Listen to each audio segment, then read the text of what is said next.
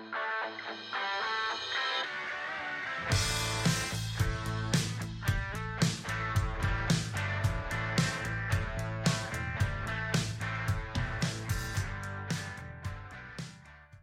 What's up, everybody? T here with a little bed crime bite for you. The estranged wife of accused Gilgo Beach serialist Rex Heuermann returned to the family's home, that infamous red house today. For the past two weeks, as investigators searched inside the house and outside, even tearing up the ground, the family has reportedly been staying at a hotel.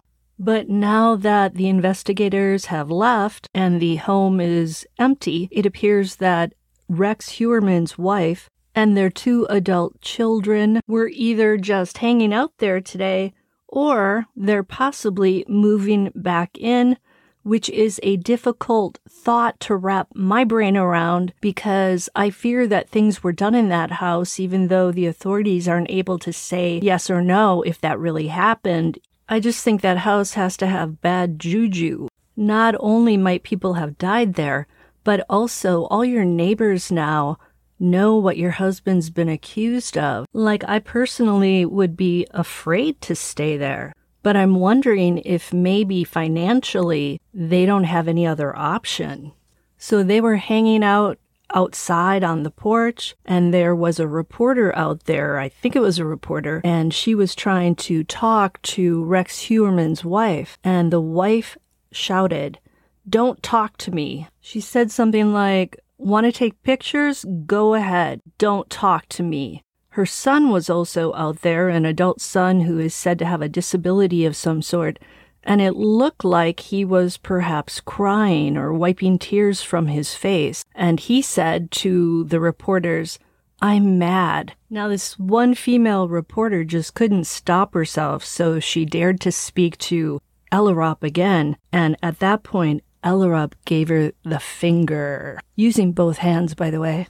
I will say that Heuermann's wife looks exhausted and she also looks highly pissed off. And you know, who can blame her? She just found out about horrible crimes that her husband is accused of. She may also be mad that her adult son was brought to tears by these reporters. She might resent having all that attention out at her home, looking at her, observing her like she's a zoo animal she might be dealing with the aftermath of this whole thing and be wondering how she's going to pay the bills because I do believe Rex Heuermann was the primary breadwinner. Although the people at the grocery store said that when the family shopped for groceries, the wife paid with food stamps. So clearly she was on a tight leash when it came to money. Personally, I don't think she should be using obscene gestures. I mean, the world has just learned that her spouse is accused of killing three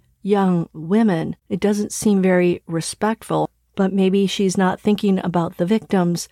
She's thinking about herself as a victim, and she is a victim too. Now, I want to share with you some information that a lady named Lisa M shared with the Daily Mail. She was a friend of Asa Ellerup, Heuermann's wife, and she said that they bonded because they both have sons with learning disabilities. So this Lisa M said that Rex Heuermann showed no red flags, but had, quote, full reign to do as he pleased for two weeks every year when his wife and kids traveled to her native Iceland. Lisa grew up with Asa in Long Island, and she said she bonded with Heuermann's wife of 20 years because of their sons and their disabilities and those boys attending the same daily program. When Lisa M was asked if she believes that some of the victims may have been done in at that family home in Massapequa Park, Lisa said, quote, I could see that because if she was gone, he had full reign. This lady also said that there is no way that Ellerup had any idea about her husband's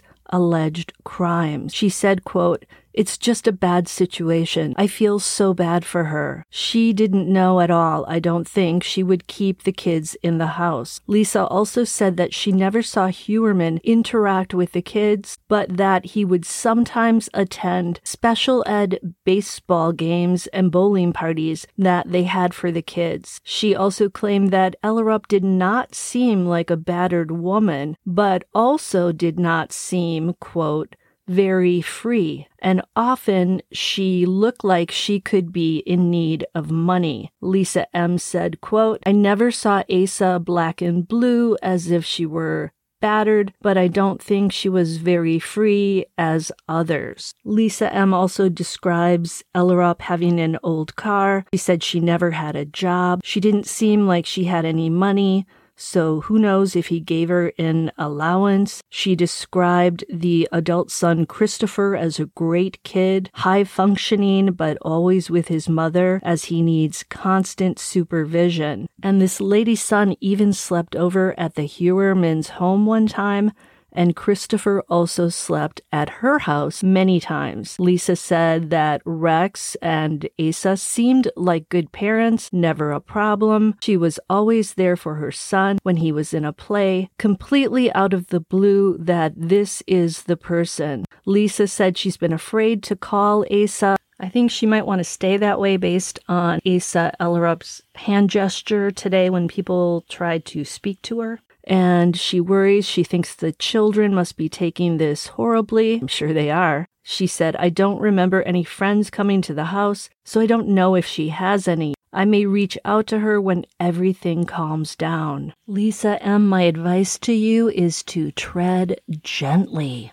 Don't shake that tree. I've also learned a little bit about uh, Rex Heuermann's daughter, Victoria. She is an artist who graduated from New York Institute of Technology. Her LinkedIn bio describes her as an exuberant young woman looking for work in animation. She introduced herself as I am a recent graduate of New York Institute of Technology with a BFA in fine arts, and she lists her skills as I know 3D, 2D animation, modeling, sculpting, Autodesk, Maya, Mudbox, ZBrush, Toon Boom, Harmony, Photoshop, Illustrator, and editing in After Effects and Premiere. She used to work at Macy's apparently from July 2017 until December 2019, and she also volunteered at an animal welfare sector in Bidawea, I'm not sure I said that right, for three years. She also has an artistically curated portfolio of her artwork on her LinkedIn profile. So that's what we know so far about the family. Personally, I do feel sorry for them.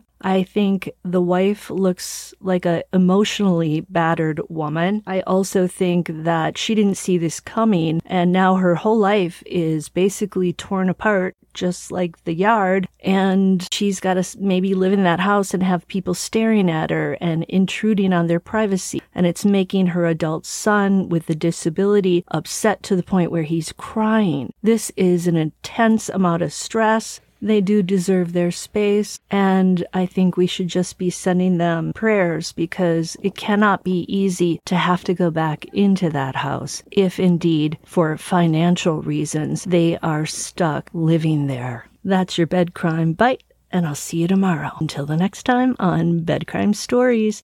Here's your call to action. Smash that like button.